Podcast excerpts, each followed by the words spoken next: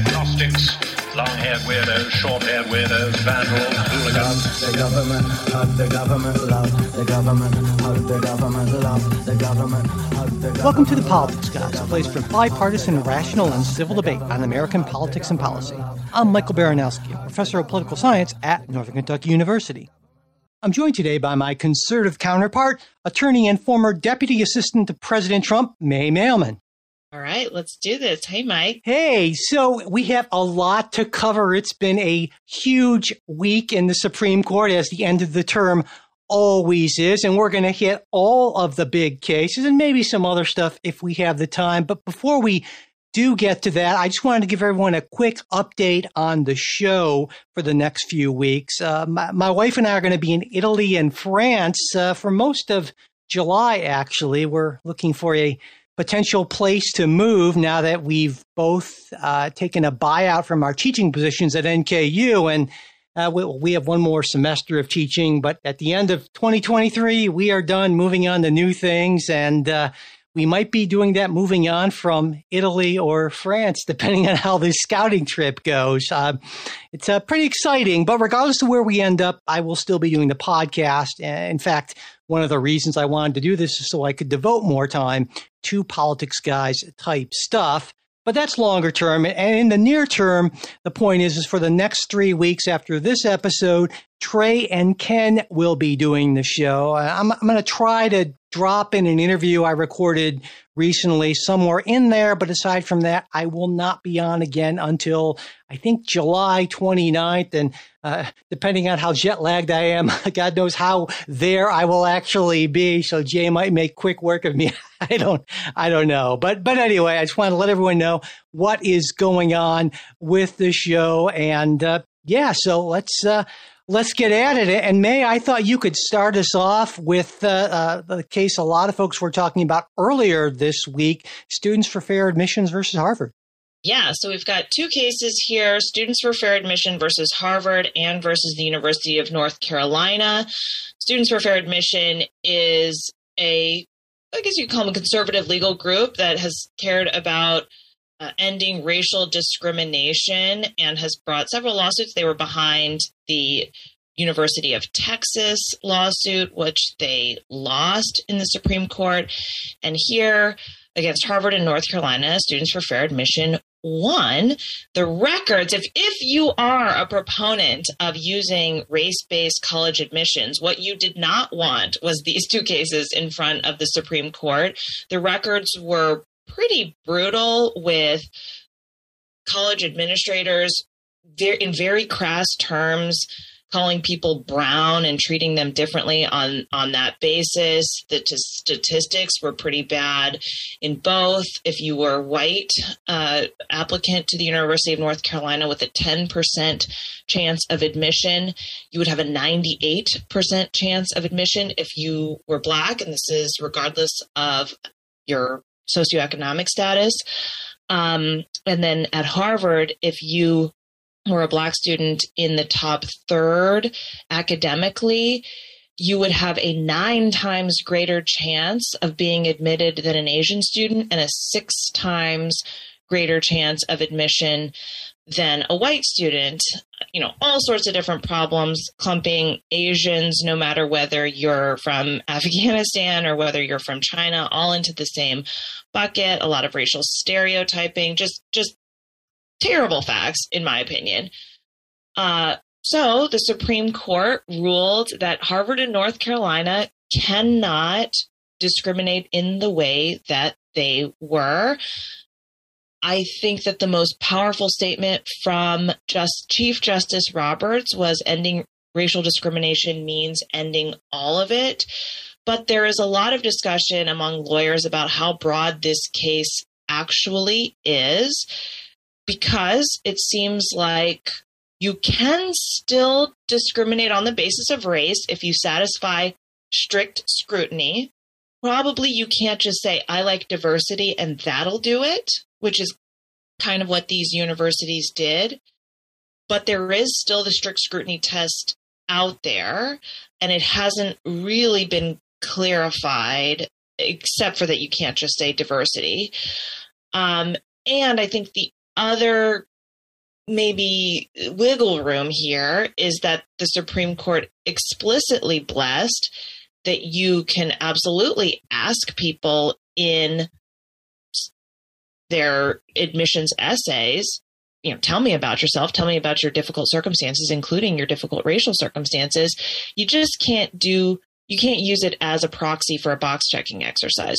So i think we, we are headed toward a lot of litigation in the future but mike i uh, i've got a, a lot of questions for you. So first is what how will this actually impact the classroom? Uh, you know the university said well you know we need diversity. We we can't have diversity without this. Are universities going to be unable to educate their their kids after this? Well i, I agree I, I strongly agree with the idea that racial diversity in the classroom is a good thing. I don't think really anyone on the court necessarily disagrees with that and, and so that's if there's one element right where we can all i think come together it's it's that and I mean, if we take a look, for instance, I believe it was Michigan which ended their affirmative action program. We saw the percentage of black students drop precipitously, and and yeah, that's a concern. But but I do think there are other ways to try to achieve those goals. They're not necessarily as straightforward. They're not necessarily as cost effective, but there are other things that that can be done. But but you know, to your point this doesn't rule out right the uh, having some sort of racial plus factor and i think that's important to to emphasize that to me the best statement of where we're at actually doesn't come from a majority opinion but comes from justice sotomayor's dissent where she said uh, the court concluded the policies are unconstitutional because they serve objectives that are insufficiently measurable, employ racial categories that are imprecise and overbroad, rely on racial stereotypes, and disadvantage non-minority groups and do not have an endpoint. And and I think that that to me very well summed up the majority opinion. And so you can kind of use that as a list saying, well, can we come up with more measurable objectives and uh, more precise racial categories and that sort of thing? And I think the answer is maybe. Uh, and I know that a lot of folks at universities are going to be working on that. And so, yeah, I agree with you. I expect selective institutions to try really hard to to work within this new framework. And I expect they'll come up they'll come up with something. It's not going to be what it was before, but uh, like you, I expect more court challenges here. Yeah.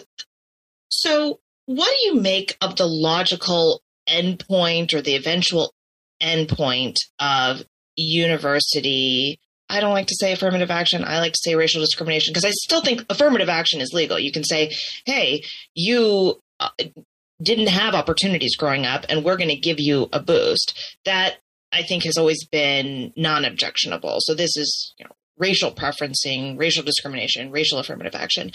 Um, but in the Grutter decision 20 years ago, the idea was that we don't like this business of sorting people on the basis of race, but we feel kind of like we have to do it uh, s- sort of as a, a, past remedy, although the Supreme Court said it's not as a, a remedy for the past. Um, but that there has to be some endpoint, right? There has to, affirmative action has to be working toward no affirm. It, it, it should be eliminating itself, and instead, what I have seen is not just the continuation of affirmative action in universities, but the explosion of racial preferencing everywhere. Businesses, I think you see that K through 12 education do you think the logical endpoint is still important? Well, you know, um, and if, yeah, oh, then then how do you what do you do? How do you structure a system around that? Well, I mean, in the Grutter decision, I, I, took it as not so much as I read that decision and, and reread that decision, not so much saying this will stop in 25 years, but sort of throwing that as well, hopefully in a quarter century sort of thing. And it seems to me that the, the issue is not trying to pinpoint when this will end, but but the institutions having some sort of measurable standard for when it would end. And so, as you pointed out, saying, well, diversity is good, we're going to keep on doing this because we get more diversity with this than without. I agree with that, but but to me, the fundamental problem is that this this does to me seem to violate the equal protection clause and you know, as you pointed out, if you're going to do that, well, then that has to pass that strict scrutiny. And so there has to be a compelling interest and it has to be narrowly tailored. And of course, the burden of proof is on the institutions who want to do this. And so for, I understand the, the frustration, but to my friends on the left who say, well, the court hasn't made it very clear exactly what you know what needs to happen here for them to do that I guess I would say I don't really see it as the court's job. If you're going to violate, you know, or the, the Constitution, well, then in this sense, you need to come up with the standard, not the court doesn't have to write a roadmap for you, I guess. So that, that's kind of where I'm at at that. But, but I also want to say, and that's going to sound like I'm anti uh, anti diversity, and I'm certainly not. But to me, the the bigger problem is by the time we're talking about college admissions, it almost seems to me that too much has been kind of baked in, if you will. Because if there is uh, sy- systemic racial disadvantage and, and disparities and problems with diversity, and I believe there there is, the place to take care of that, is, uh, the way to take care of that, I think ultimately is at the like pre-K, uh, uh, grade school, high school level. So by the time kids are looking to apply to selective institutions, and I should point out that that's you know a minority, highly selective, somewhere around twenty percent. Uh, that that they are on an equal footing. And we do have problems with inequalities in school systems. And, and, and, that's, I think, where we need to best deal with it as opposed to giving, you know, something like race a, a plus factor, I guess. Yeah, I completely agree with that point. I was a Teach for America teacher for sixth graders, and my sixth graders would they're not going to be benefited at all with a bump up from somebody who would have gone to Vanderbilt and now gets to go to Harvard. That that has no impact on their life. It it benefits them zero if they can't read. Um, and so I think that there this and, and not only that, there is a lot of evidence out there that if you take a student who would have went to Vanderbilt and put him in Harvard, but Vanderbilt was the better match. That that was where they would have succeeded. And, uh, you know, a lot of students find a lack of success in the first semester, second semester, and either change their majors so that they're no longer taking hard sciences and are no longer going to become a lawyer, no longer going to become a doctor, or um, end up quitting with college with student loans. So you have people who, you know, take out a bunch of debt, go to a college that doesn't fit, and then have that debt and no college degree. So the affirmative action boost doesn't help the people that it should, and um, and actually ends up harming a lot of students along the way. But one one last question I think before we move on is a lot of the commentary that I have seen on the left has been, oh, you know, black students are no longer going to be able to get into college, which I find to be incredibly racially discriminatory because I think that uh, students absolutely can work hard and go to college. And maybe it's not right after high school. Maybe you have to go to community college first but like i i think students are capable. But the other big uh criticism i'm just uh reading here from both maxine waters and chris murphy is that they keep talking about billionaires. Uh, six right wing politicians masquerading as judges, gleefully imposing their politics on the country by fiat, and unremorsefully living lives of leisure subsidized by billionaires with interests before the court.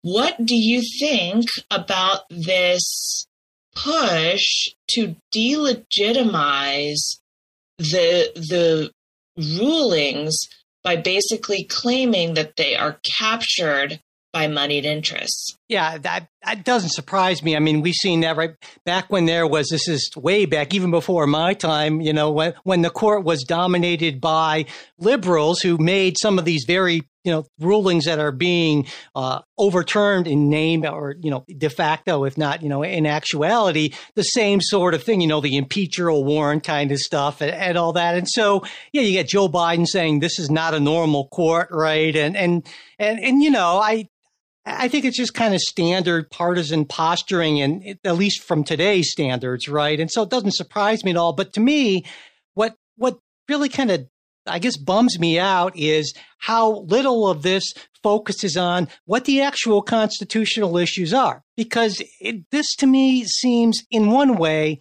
from a constitutional interpretation perspective, fairly straightforward. Is that, you know, there is an equal protection clause violation here.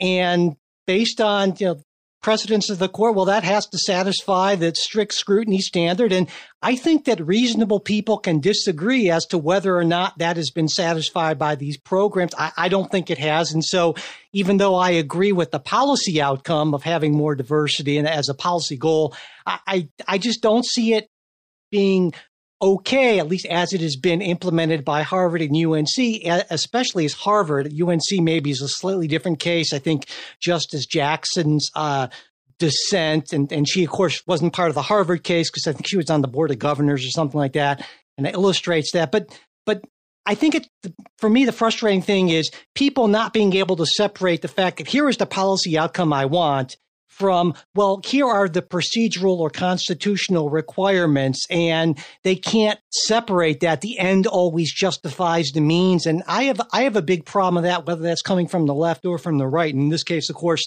this is decision, a decision that cuts against the left. And so we're seeing that kind of thing from the left. And no, I don't think that's okay at all. I don't think that's really le- legitimate at all. I, I, for, you know, I feel that the majority made a, reasonable case here. And as much as I wish it weren't the case, I find their logic more compelling than, than that of the dissenters here.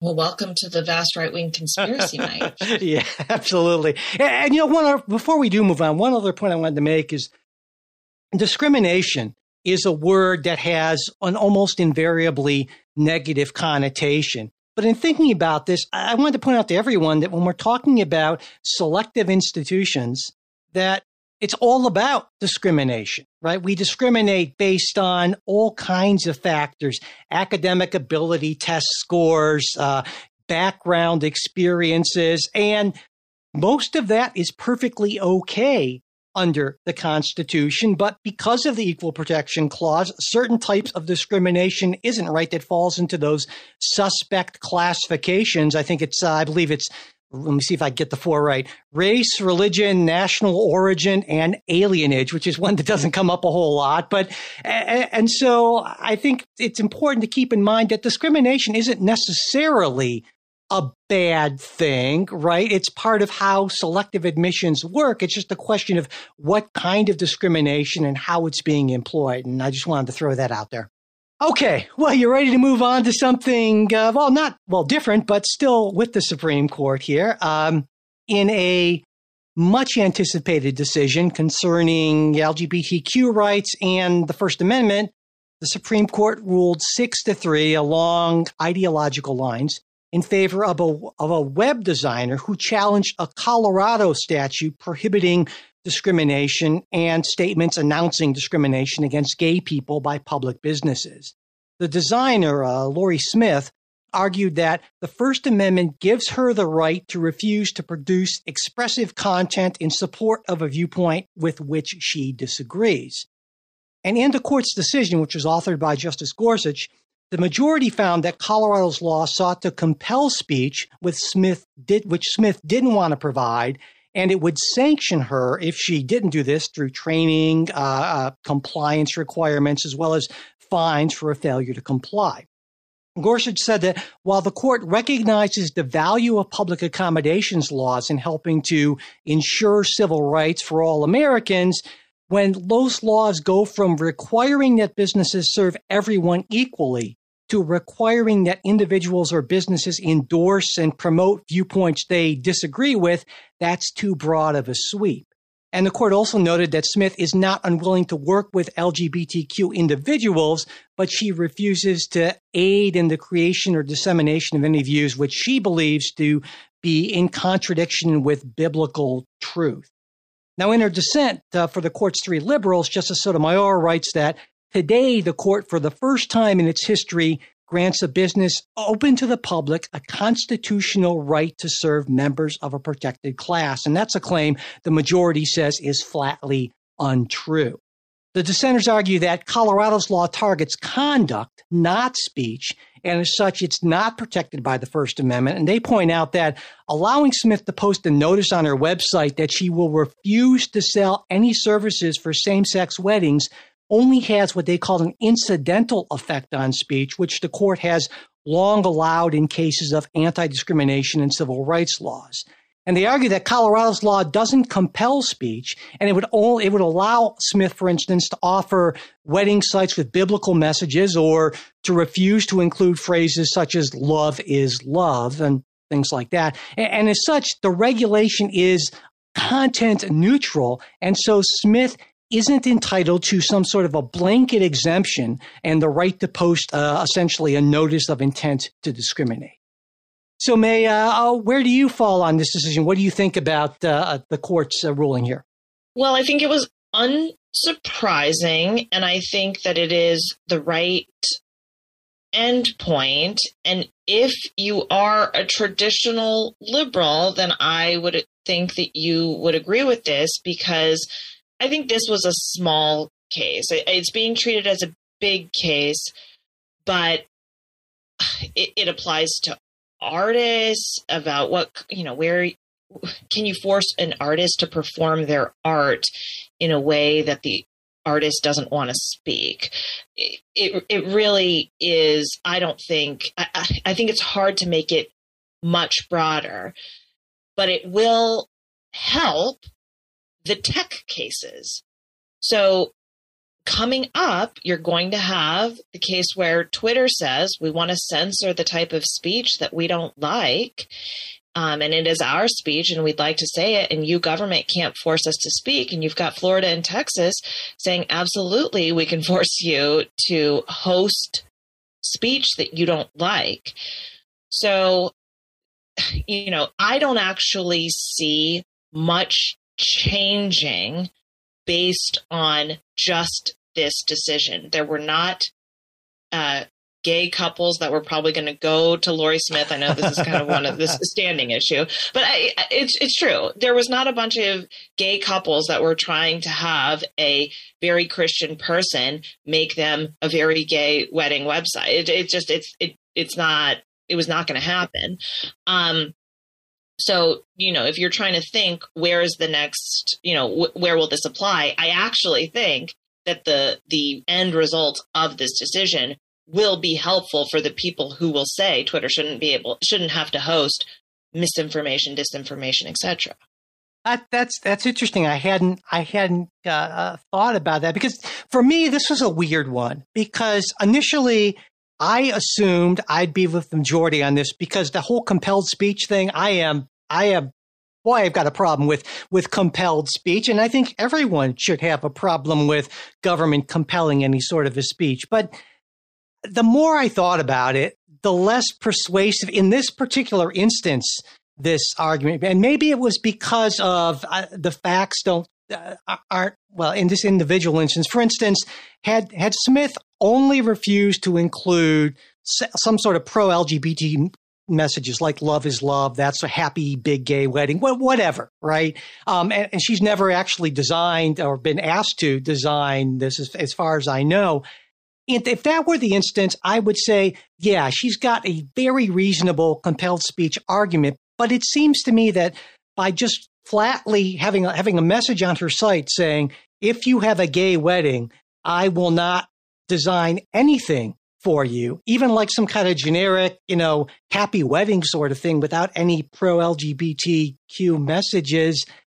That to me, I think I found that the dissenter's argument that that really is sort of incidental to be more uh, compelling. For instance, this reminds me, and I'm sure it reminds you in some ways, of the masterpiece cake decision, right? Also from Colorado, you know, Jay and I talked about that at the time. And when we were talking about that, uh, Jay said to me, you know, it, it, would be one thing if someone just walked into the, the, cake shop and they were gay and they wanted to buy a cake. He said it wouldn't be okay for that owner to not sell them that cake that they would sell to anyone else. And I thought, yeah, that seems perfectly reasonable.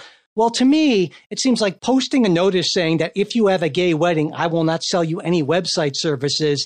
That is too broad of an exemption. And so while I agree, generally speaking, that compelled that, that the state cannot compel speech, I think they go too far here in allowing Smith to have this kind of blanket exemption. And I wanted to get your take on that. So I, I think that that debates something that was just not part of this case. Everyone agreed that her wedding website was speech. And I think that the, the conversation that's being had is what's conduct and what's speech. And, you know, that line I think is going to be hard to draw in the future, but it just really wasn't at issue here. And there are times where the speech is is intertwined with the person. And I think in oral argument, one example that I thought was good that came up was Hamilton the musical, where Lin Manuel Miranda, uh, in a sense, doesn't serve white people, right? He he wants only uh, minorities to be his characters in his musical. But as an artist, the things that he's saying and the people that he's saying it with, they are intertwined. You cannot separate them. And I think that was the same here, where the way that she was operating her business, the things that she was saying, and the the people who she was serving, you know, gay gay couples getting married, they were intertwined. They they couldn't be separated. Now there might be times in the future where those things absolutely can be separated, but I, I just don't think that that was really part of the case. And, and Justice Gorsuch in the majority points that out. I think Justice Sotomayor is talking about a different case um, where maybe that was argued, but it, it was assumed that what she was doing here was pure speech. And so I guess I'm struggling to I'm struggling to understand uh, the distinction there. You can go back to that the masterpiece cake sort of example that I gave. Let's say she was selling any kind of just generic website services and she was a web provider, right? That and not wedding specific things. You would agree that she couldn't just say, sorry, you can't buy whatever web hosting or something like that if you happen to be gay or use it to celebrate a gay wedding. So if she was like let's say minted or what's a, a wedding website the knot or something like that. You know there there's no personalization. It's not uh it's not the creativity. It's off the rack. And this is justice kagan. Tried to flesh this out at oral argument, yeah, I think that there would be less of an argument that this was speech and more of an argument that this was conduct and any speech was incidental. And really, what you're doing is you're refusing to serve, and and therefore that's illegal under Colorado's law. So I, I think that I would tend to agree that that falls on the we're regulating your conduct and and any speech that we're regulating is incidental. But here you just have different facts. That just isn't what the, the, the case is here. Here you have an individual people working with an individual web designer who is putting her art. It, it would be like saying, Hey, Taylor Swift, you s- sang at the Democratic National Convention. Now you need to sing at the Republican National Convention. And, and she would say, it yeah it's my conduct. I guess it's singing. It's the same songs but where i am singing how i am doing it has to that that i'm an artist. This is my speech. And so that that artistry angle that uh unique voice i think those are really just facts that you can't separate from this case. And that's why i think it's a fairly narrow case uh and that just a lot of litigation is going to need to happen afterwards, which is kind of funny to me because really maybe the problem is in our pluralistic society having government have restraints on private businesses is just a fraught thing. Um, and we needed it post civil war. We needed it to address jim crow. Um, and and so you can definitely see why you would want racial discrimination protections. But as these are proliferating to like every aspect of i mean new york just passed you can't discriminate on the basis of weight like th- these things that are just permeating our lives. And Justice Gorsuch is part of the problem with that because he went and expanded Title VII, which just says discrimination on the basis of sex, to include sexual orientation and gender identity. So at the same time, while Justice Gorsuch is saying, like, I think that we should have more regulations on businesses that are not racial protections, he's then trying to kind of carve out little things and it's gonna it's it's not going to work. It's not going to work. It's just going to be litigation litigation litigation. Um and justice gorsuch is in my opinion part of the problem. Wow okay. But but so then can i go further? And would you say that you are generally opposed to public accommodation laws or anti-discrimination? I mean i guess I, I, what i'm hearing you saying is that there was a point at which they were necessary but absent them, you can still have people potentially saying, "Well, I, I, I don't want to, I don't want to use my creative content to serve black people or to serve or what have you." And it seems to me when we're talking about, I agree with you when we're talking about, you know, you, you cannot be made to create something to that is in fact an expressive act. But I think reasonable people can disagree as to what constitutes an expressive act. You know, making a making a widget, probably not. You have to sell your widgets to everyone, right? But uh, is this wedding website? Are all wedding websites rise to the level of expressive acts that that you can uh, grant or deny to certain groups based on your personal beliefs? I, I, I don't really think so, and I think that's maybe where we have kind of a parting of the ways on this one. Yeah, I don't. I don't think so. I don't think all websites are expressive acts. Like I said, if you are if you own the knot and you are just a you know, you select, do I want a pink background? Do I want this font? And do I want uh, a details page or not?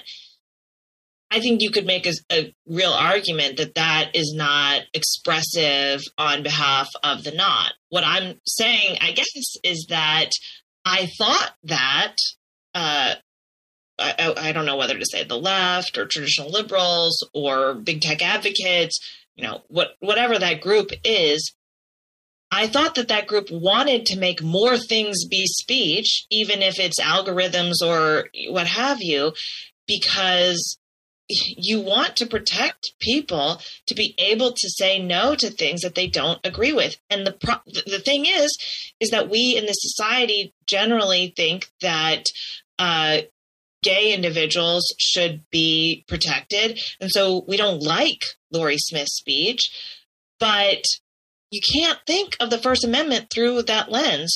She should have a right to say no, no to certain things, just as Twitter should have the right to say no to other things. And so by saying, well, your website isn't speech, I just I don't think that you're everyone's going to like that. I, I, don't I don't think that, that end result is going to be a good place because all of a sudden websites are going to have to host a lot of things that they don't like.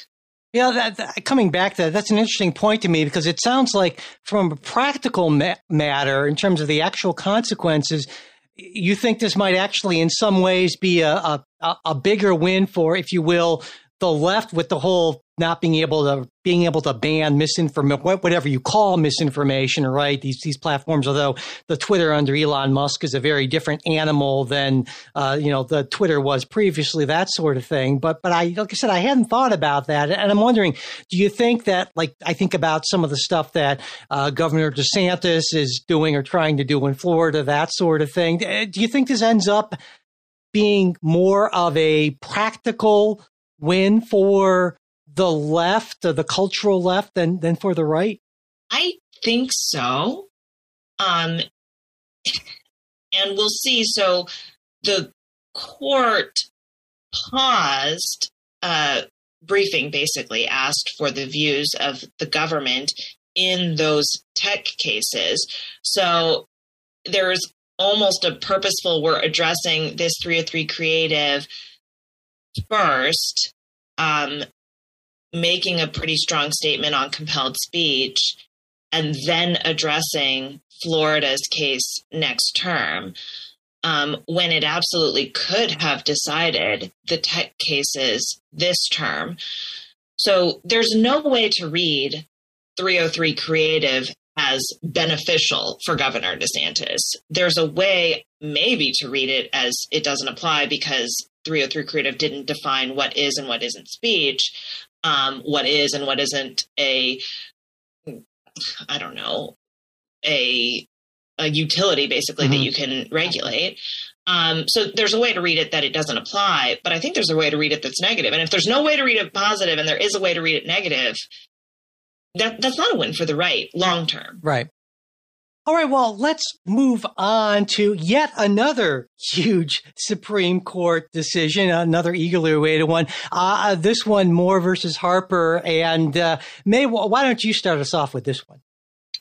Yeah, so Moore versus Harper is a long saga in North Carolina where the conservative North Carolina legislature drew maps after uh, legislative districts after North Carolina gained population and gained a seat.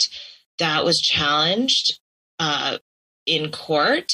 And the North Carolina Supreme Court, at that point, a left leaning Supreme Court, used the North Carolina Constitution, which says basically that elections shall be free and fair, to say that these districts were unconstitutional.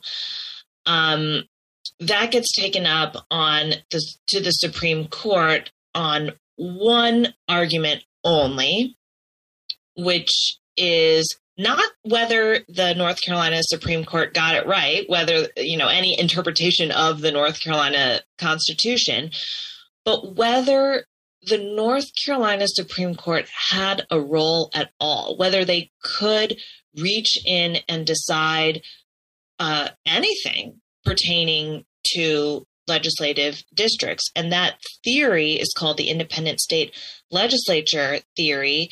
And it basically is that the Constitution's elections clause assigns the legislature, whatever you mean by the legislature, and that can be defined in different ways. It can include a governor veto, for example, but that the legislature is the entity assigned by the U.S. Constitution the authority to determine the times, places, and manners of elections. And because the U.S. Constitution assigns that duty to the legislature, whatever that means, uh, that the the Supreme Court, a state Supreme Court, cannot willy nilly decide what it wants to do, or you know maybe not willy nilly, but based on the North Carolina Constitution. Now, this was at one point a really big question because a lot of conservatives who don't believe that the 2020 election was rigged in the sense that there were Dominion voting machines being affected by Venezuelans or whatever theory. Yeah, right. Uh, but that it was unfair and improper in the sense that some of the rules changed at the very last minute, not because of legislatures, but because of state Supreme Courts, governor, executive orders, all sorts of just last minute and unlawful, not passed by the legislature, changes. So, for example, Pennsylvania said you can count ballots after election day, even though the legislature says you cannot count ballots after election day. Um, and, and so it seemed for a while that the question of how much authority does the legislature have is very, very consequential uh, to future elections.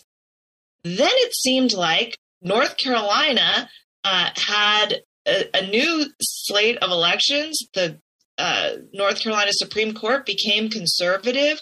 They basically reached back and said, no, no, no. The North Carolina Su- Constitution does not require re, you know a, a redoing of these legislative districts. So the case, in my opinion, seemed uh, dead. Okay, well, there's a question before the Supreme Court that's that's no longer consequential, meaningful, live. There, you've got a conservative Supreme Court in North Carolina now that no longer agrees with striking down these legislative districts. But the Supreme Court went and decided it anyway and made a strong and yet confusing statement that absolutely state Supreme Courts have a judicial review role. They can interpret their state constitutions and other state laws, and they can strike down things that the legislature does related to elections. However, there's some sort of limit to that, and uh, state Supreme Courts can't do just whatever they want. They kind of have to recognize that the elections clause exists and is real. And it, it was without substance, without examples, and I think will create a lot of litigation and no clarity moving forward. Um, but I guess, Mike, does this stop litigation because now we have an answer from the Supreme Court, or does this invite litigation? Yeah, I, I, I think it. I think it invites it, and, and it's weird to me, right? Because when I when I read this uh, opinion, my first thought was uh, kind of, I guess, what yours was is why, why did they grant cert here? Uh, it, it seems to me that I was trying to wrap my head around this, right? Because if the issue is whether a state court can review laws concerning federal elections that are passed by a state legislature, well, North Carolina Supreme Court did review that, right? And so I, I struggled to find when, when I read the dissent, I was like, yeah, this is, if, if there's anything that's more moot than this, I don't know what it is exactly. Not only that, but I want to point out that a case in 2019, uh, Rucho versus Common Cause, it seemed to me that the court sort of ruled on this. They said that provisions in state statutes and state constitutions can provide standards and guidance for state courts to apply. To me, that's the Supreme Court saying, yes, state courts can apply standards when it comes to federal elections. And so I guess I'm unclear as to what what problem this solves or what this does and it just it just seemed to me to be deeply weird. I mean, I don't I don't agree with the independent state legislature there and I guess my theory here is that a majority of the court, right, the three conservatives, the three conservatives and three liberals in the majority decided this is important enough that we need to make a really definitive statement on this before the 2024 elections. But as you pointed out, it wasn't that definitive of a statement. And it, it seems to me to be a, a case that the court really had no right to hear. Just sort of, if you're going to be a judicial activist, I guess, uh, and you're going to just ignore the rules about mootness, at least do something. Uh, and I don't think they really did that here. Yeah. For me, uh, this does a couple of things. Yes, it invites litigation, but then also it really increases the stakes for state Supreme Court seats. Um, and I guess I predict that people are going to spend a lot more money on state Supreme Court races. They're going to be a lot more partisan. You're going to um, have certain promises about, I'm going to end this elections practice or, or that. But I don't know. Do you do you see this as a positive or negative for the way that we select our state Supreme Court yeah, justices? I, I think you're right, and, and to me, it seems like the remedy here, and I think this would be a deeply sort of conservative remedy, is is for states themselves through changes or, or, maybe clarifying language in their state constitutions make clear the limitations on their own state supreme courts uh, in in these matters. I think that you know, I think the North Carolina Supreme Court's ruling uh, both ways actually was reasonable. I think you can make a reasonable argument that the sort of gerrymandering that was done does impact the ability to have, uh, I think, was free and fair elections or whatever the phrase they use. But I also think it's reasonable to say, well, no, that's really a political question. And to me, this is this should be decided at the state level. And if state constitutions aren't clear enough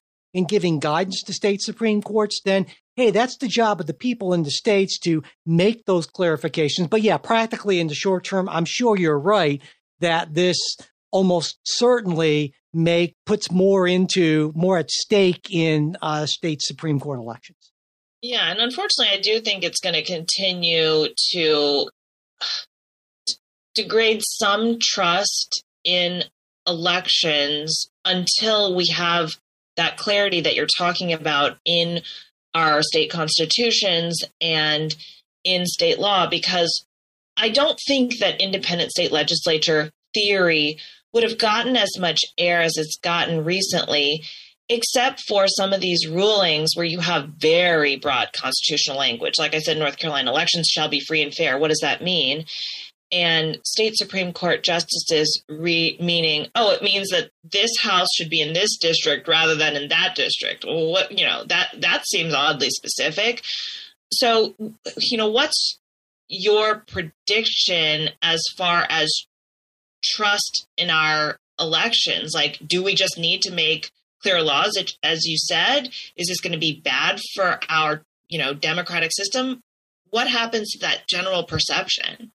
Yeah, I, I think I think you're right. I think it's really difficult because there's this tension between giving uh, having laws and having constitutional provisions be written broadly enough so that they can apply to a wide variety of circumstances that the that the writers might not have thought of. But if you make them too narrow then they're not necessary and they can be abused. And i think there are instances where partisans on both sides put their thumb on the scale and that is an issue. And i i think everyone should have a problem with courts stepping in at the last minute and, it, as you put it, changing the rules, especially when it seems like those changes are contravening something that the elected representatives of the people and, and the primary rule makers have have said. And so that's a huge problem. And I think it's more of a problem now than it was, say, 10, 20 years ago, because we have a much more hyper partisan environment and also because elections are so much closer. And so those sort of decisions, like whatever Pennsylvania Supreme Court, or uh, they can make a real difference in terms of the outcome of the elections. The stakes are very high. And I, I don't know that there's a good solution to this sort of thing because I do think it's important to have certain broad provisions about things like free and fair elections. And you can't specifically, you can't specify every little element, there needs to be some room for judicial discretion. In the end, I think we count on a certain amount of uh, uh, a certain amount of correct behavior, if you will, uh, of nonpartisanship or rising above partisanship by our judges. But if those judges are more and more selected through extremely partisan processes, well, of course, you're going to get more partisan judges. And then the whole thing kind of falls apart. So yeah, when it comes down to the legitimacy issue, I, I don't see that really changing any. Uh, I guess is unfortunately is is the answer I have. Yeah, and because Moore versus Harper basically was decided the way that uh, the left wanted, which is to throw cold water on the purest form of the independent state legislature theory. And you've got the Alabama voting rights case, you have Texas's lawsuit against Biden's immigration policies. You've got a lot of very big wins for the left, so much so that the justice that dissented the most this term was actually Justice Thomas. Why is it that there that people still sense and and I, I don't think that this is just messaging. I think actually people do really feel that this is an ultra MAGA court when the vast majority of the decisions have have not been uh, you know the partisan at all then there's been a lot that have not gone the way that a pure right leaning partisan would want you know I, yeah. how, how, do you change that perception when you do have a lot of you have the you know Justice Roberts and Justice Kavanaugh going with the three liberal justices quite often this term? Yeah, I, I agree with you. I I don't know about you, but uh, it's been frustrating to me for a long time. I think the the quality of political reporting in general is awful, but when it comes to reporting on the Supreme Court and judicial decisions, it's like extra awful. And, and I think we see that here, you know, and, and I do agree that there are I would argue, at least two justices who are pretty right. You have the, the, the Thomas Alito. You know, I've joked that Thomas is kind of like the, the the crazy uncle sort of thing at the dinner party. And uh, Sam Alito's kind of there too, maybe, but on some things. But but they are a minority. I think John Roberts has been a, a, has been a huge disappointment to a lot of conservatives because I think he's very much a pragmatic, centrist sort of conservative. Yeah, he's certainly a man of the right, but but yeah, that's how I see it. Is that this is not a court that I think is hell bent on just driving an ultra MAGA uh, agenda, come what may, and the Constitution and the law be damned. Right, so. I agree with that, and it frustrates me deeply that I think so much of the reporting and, and, the commentary and the tweets and all this on this court are just, I think, downright awful. It's a, yeah, it's a lot more conservative court than I would like, and I would be in the minority on most of these things. But I agree with you that the characterizations of this court by folks on the left are uh, just flat out wrong or at least exaggerated. And I think though that comes from I know I still I see some of these decisions and I still think back to 2016. I get mad at the Clinton campaign all the time because I think, man, if but just for a little less hubris, it would have been a 6-3 liberal majority and all of these things would be going in a a lot of these things would be going in a better way, but I think that's rolled up in it well as well because it's an emotional thing, you know. And I think for a lot of folks, separating legal questions from kind of the emotions and the policy uh, outcomes that's extraordinarily difficult. And I think that's what really drives a lot of this. Yes, I, I thank Hillary Clinton every day for the six. I bet you do. Uh, in a fourth big decision uh, this week, another one along ideological lines to, to cap off the term. The Supreme Court ruled six to three that the Biden administration's plan to cancel over $400 billion in student loan debt exceeded its authority. The administration argued that it had the right to do this under the Higher Education Relief Opportunities for Students Act, or HEROES Act, of 2003, which grants the Secretary of Education the power to waive or modify any statutory or regulatory provision applicable to the Student Financial Assistance Program as the Secretary deems necessary in connection with war or other military operation or national emergency. Now, the Trump administration actually evoked this same authority to suspend student loan repayments and the accrual of interest during COVID. The Biden administration continued this, and that's a pause actually that the Biden administration plans to end in August.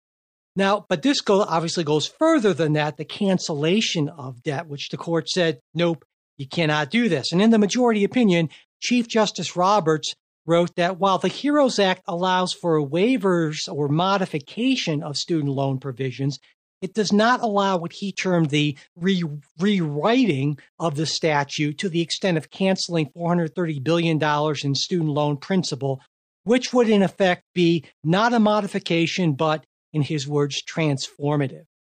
Now, in, in, response to the argument that the Act allows not just for modifications, but waivers, which give broader authority, you'd think, Roberts writes that the Secretary's comprehensive debt cancellation plan is not a waiver because it augments and expands existing provisions dramatically. It is not a modification because it constitutes effectively the introduction of a whole new regime. Roberts also repeatedly refers to the major questions doctrine, and that's, of course, the principle that in matters of major political or economic significance, the court will not defer to administrative agencies, but will actually presume that Congress didn't grant authority to agencies unless such authorization is clearly stated in statutory language. Now, the dissenters here came in, I would say, pretty hot. Justice Kagan opens with In every respect, the court today exceeds its proper limited role in our nation's governance. And Kagan writes that the court shouldn't have heard the case in the first place because the plaintiffs, the six states that brought suit, don't have standing because they don't have a personal stake in the outcome aside from, you know, being opposed to the administration's action. When they turned to the merits, they found clear textual authority for the action taken by the Secretary of Education. Essentially, waive means waive, and there's no stipulation as to you know the size or the impact of the waiver. Kagan writes, The expansive delegation is so apparent that the majority has no choice but to justify its holding on extra statutory grounds. So the majority resorts, as is becoming the norm, to its so called major questions doctrine. And the majority again reveals that doctrine for what it is a way for this court to negate broad delegations Congress has approved because they will have significant regulatory impacts. Thus, the court once again substitutes itself for Congress and the executive branch and the hundreds of millions of people they represent in making this nation's most important as well as most contested policy decisions. Bold words. So, what do you think of this decision, May? Well, I think it's unquestionable that the you know the the blanket forgiveness of ten to twenty thousand dollars of student loans was not legal under the Heroes Act. I thought maybe it's an open question about who has standing. So the Supreme Court unanimously actually ruled against standing in one of the cases against a private person saying because they did not have access to the 10 to 20,000 that they were harmed, um, but then did find that Missouri was harmed because Missouri has a student loan provider that uses the fees that it collects to give to Missouri universities uh, that the state of Missouri has some amount of control over it that that this was an instrumentality of the state. And I, I thought that that was a closer call but the correct call. As far as the legality of what Biden did you know before Biden forgave all these student loans nobody was even talking about this pathway to do it. Elizabeth Warren uses a, a, completely different argument, saying basically that the secretary has authority over student loans generally and should use that very broad authority to forgive student loans. But the idea that the HEROES Act authorized this enormous giveaway, I thought was indefensible. Justice Kagan gives us a, a somewhat defense, but it is indefensible. And one, you, I've read all the legislative history because I, I wrote a brief in this case uh, on behalf of the state of Ohio and other states. Um, if you look at the legislative history, they are clearly talking about a very small number of people who have been harmed personally. And then they're talking about not even waiving those students' debt, but rather letting them pause payments. Um, and it's because the Congress didn't allocate money to this program. Really, they they could have they could have made some broad uh, waiver provision, but instead they wanted it to be very narrow and no forgiveness. So it's funny that since this has began, you have students who left college to go fight wars and they still had interest accumulating on their debt because that was the interpretation of this. And all of a sudden, students who might not have been harmed by the pandemic at all. The funny thing about it is that if you had a college degree, you actually were probably benefited uh, more so than than uh, Americans who did not have college degrees because they still had to go to work and you have a laptop and you you know you've got a desk job and, and you can continue to make money so I I thought that the Heroes Act was indefensible, and what I'm hearing, I guess, on Twitter from from Elizabeth Warren and others is that they now want Biden to use uh, the provision that everyone thought he was supposed to use to try and waive student loans again. Yeah, I, I, on that, just Biden, I believe, is the Biden administration is planning on using the uh, Higher Education Act, the 65, and uh, the reason why the Heroes Act was used is because under, I believe, under emergency powers, you could just do that very quickly. But the Higher Education Act will require the standard regulatory comment process and Administrative Procedures Act, sort of all that sort of thing. It's a much longer and more involved process. I, I would also argue that there's a provision in the uh, Higher Education Act that specifically, I believe, calls for the relief the secretary can relieve as opposed to just waive or modify that you could argue maybe indicates more intent. But i i, I think it'll be end up being struck down on similar grounds and i have a problem with that. So i guess maybe i'll start with where i think i'm pretty sure we we agree. I actually am not an opponent of the major questions doctrine, and that clearly the dissenters are like, oh, this big made up thing. But I, I think it makes sense as a general interpretive principle, right? That that yeah, I think on on most things you give deference to administrative agencies for technical matters and that sort of thing, and that's standard Chevron deference. But yeah, when it comes to huge things and there is no clear statutory authority, you shouldn't just assume. And I'll give you the I think probably the best example of this is is DACA under the Obama administration, right? This whole idea that you can just have, give blanket exemption from prosecution using what prosecutor, some notion of prosecutorial discretion. I, I'm all, I was all in favor of that policy outcome. But to me, that is so clearly exceeding executive authority. But to me, this is a very different case because to me, this is the court inserting itself and essentially trying to backstop Congress and saying, well, certainly they couldn't have meant this. And, and to me, it, and this is weird, right? Because it'll be a weird reversal because here I'm the liberal being the textualist saying, hey, waive means waive. And if they wanted to say waive, except in instances where the regulatory or economic impact is past X, they should have said that. But to me, it's not, it's not the court's role and it shouldn't be the court's role to step in after the fact to correct or poor wording in statutes. And so that's why I end up uh, siding with the dissenters on this one. Interesting. Um, yeah, so I think that there were problems well beyond waive or modify. I think the Chief Justice picked maybe the smallest provision that he could have.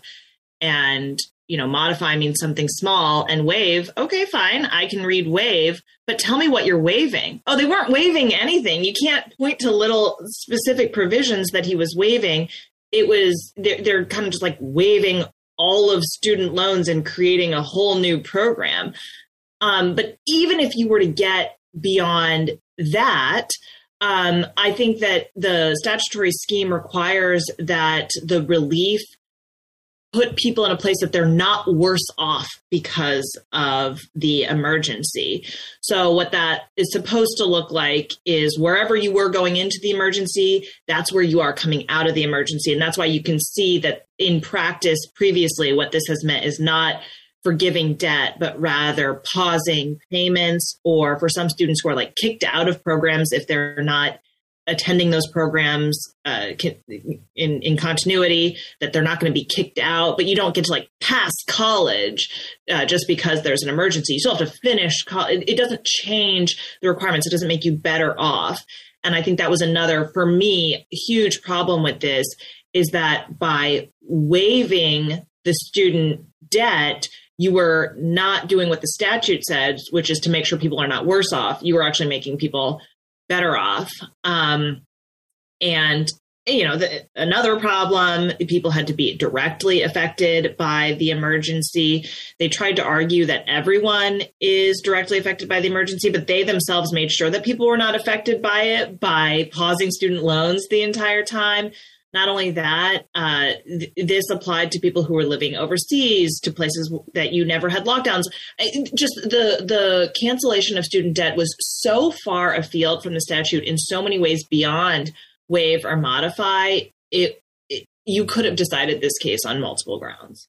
Uh, that that's interesting, and it, it maybe suggests to me that I, I would have more of a case under the higher education and I haven't I haven't read that nearly as, as extensively thoroughly as I have the, the provisions of the Heroes Act. But uh, again, eh, I don't. It's weird. I agree with you and I disagree. I agree with you in that uh, that was the that was possibly the intent. But what what concerns me always, and I think whether it's the left or the right, is when the court gets into the business of trying to somehow ascertain what Congress might have wanted to do.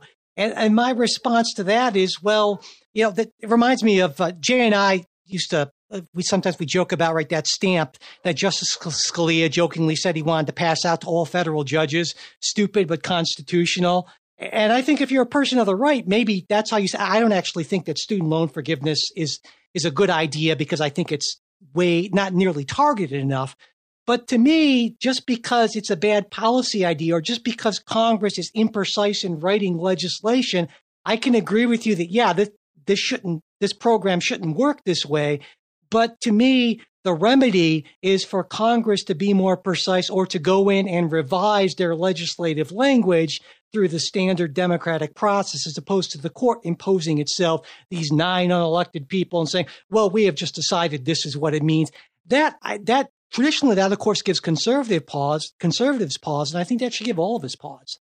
Yeah, I just I, I, guess I read the statute very differently. I don't see that that Congress wrote some sort of loosely worded, open-ended thing and the, the justices just have to look at it and say, well, I guess it's it's loosely worded and open-ended. I think that it's exactly the opposite. I thought it was a very clear statute um, and it has been applied before where uh, the Secretary of Education has said, okay, here is the thing that I am waiving. For example, uh, teachers can teach for 10 years.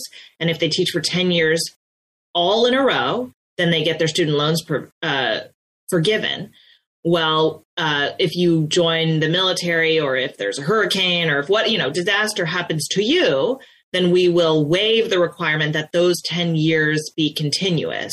So that is a specific provision and a specific waiver. And, and I think that that is clearly, I, I don't find that to be open ended. I, I don't find that you need to go to Congress to ask, what did you really mean? Um, I see it right there in the statute. And Justice Barrett actually says that in her concurrence.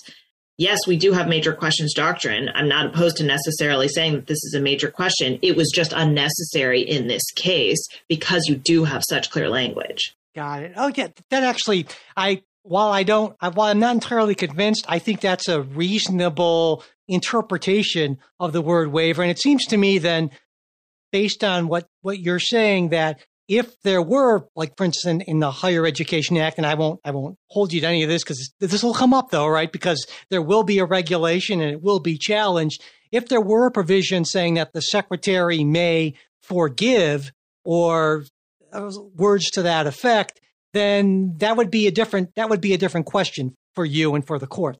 You're saying, right? Well, you know, we can talk about the Higher Education Act. I actually have an article in the Federalist saying that the Higher Education Act does not give okay. Joe Biden authority. You're ahead of me on this one. All right.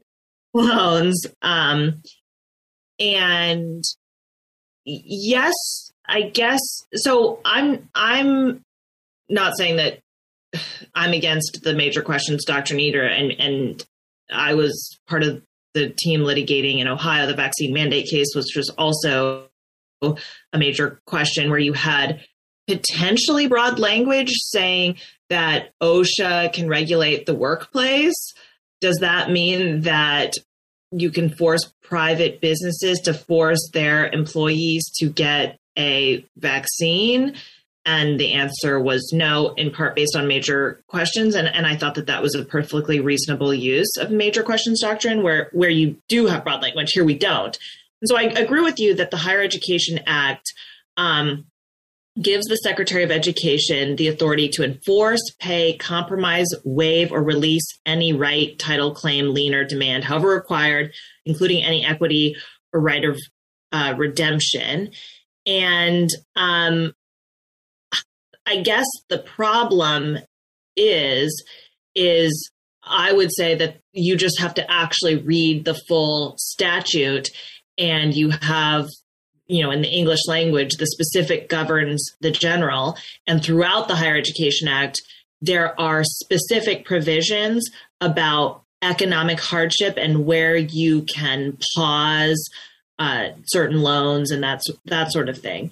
And so to say, oh, we have all these specific provisions and we're just going to forget all of them and use this broad provision, I think is just not how the English language works. Um, I think the other problem is that when this language was written, Congress actually owned, or Congress didn't own the debt. It was owned by private uh, companies and there was a need to be able to address oh the student died.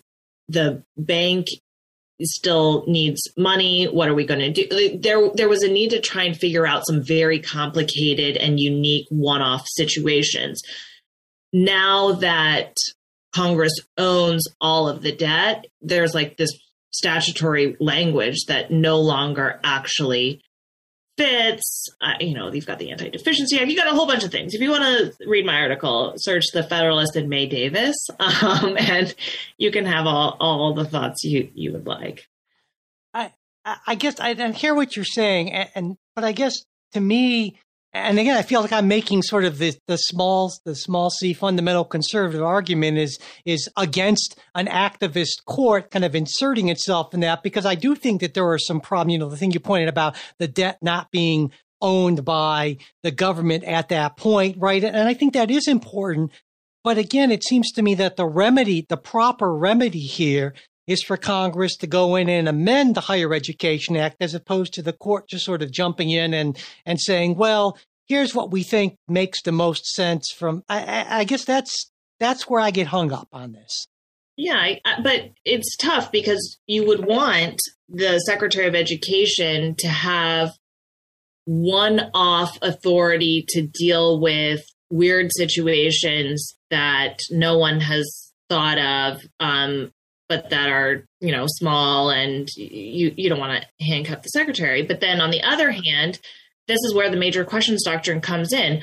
For things that congress obviously thought of for things that are big and you know should students who haven't paid their loans for 2 years 3 years 4 years just have them forgiven you you can't just act you, that that freewheeling i think is is just authority. It, it's you can argue whether the Department of Education is lawful in the first place, like where where did the authority come from?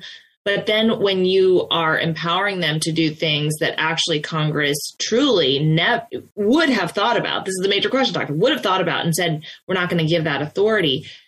That that is just a bureaucracy that I don't think people are going to like when the power is in um was in the wrong, right. in your opinion, yeah. wrong hand. Yeah, no, I, I I see your point, and I think that's sort of the the animating principle behind the major questions doctrine, right? Is is to kind of constrain government power, and sometimes that cuts against you, but on the other hand, it might actually help you out when, like you said, the power's in the wrong hands. And I guess this is where probably listeners from uh, uh my fellow my fellow progressives or liberals probably have some issues with me because I find that on a lot of these sort of issues, I tend to be at least temperamentally uh, somewhat more conservative than I am on a lot of policy issues. And so I guess I'll, I'll issue kind of a blanket, I don't know, uh, apology or explanation because throughout this, I felt like I certainly have not necessarily been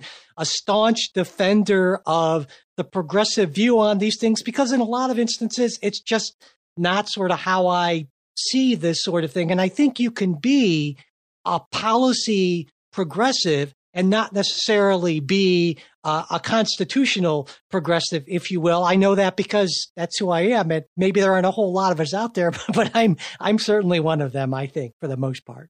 All right, well, that was a lot of Supreme Court this week, man. In fact, it was all Supreme Court, wasn't it? Uh, we have a bunch of other stuff we want to get to, and we'll get to that in the midweek show. We, you know, there's been some stuff going on in Russia, for instance, and uh, we want to talk about uh, this about some vote vote security issues. And, and May, I know that's an issue near and dear to your heart. We're going to get to that midweek show.